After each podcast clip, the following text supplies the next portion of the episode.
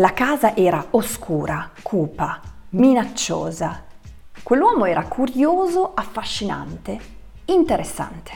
Ecco, in gergo queste sono le triple, delle serie, in questo caso di aggettivi, ma possono essere anche elenchi di sostantivi, e danno un po' l'impressione che l'autore stia prendendo la mira, spari il primo, il secondo e il terzo colpo e non sia ancora del tutto convinto di aver centrato il proprio bersaglio, cioè di aver comunicato quello che desiderava al lettore. Perché? Perché spesso è molto più efficace una parola per trasmettere, per elicitare nella mente di chi sta leggendo una determinata immagine.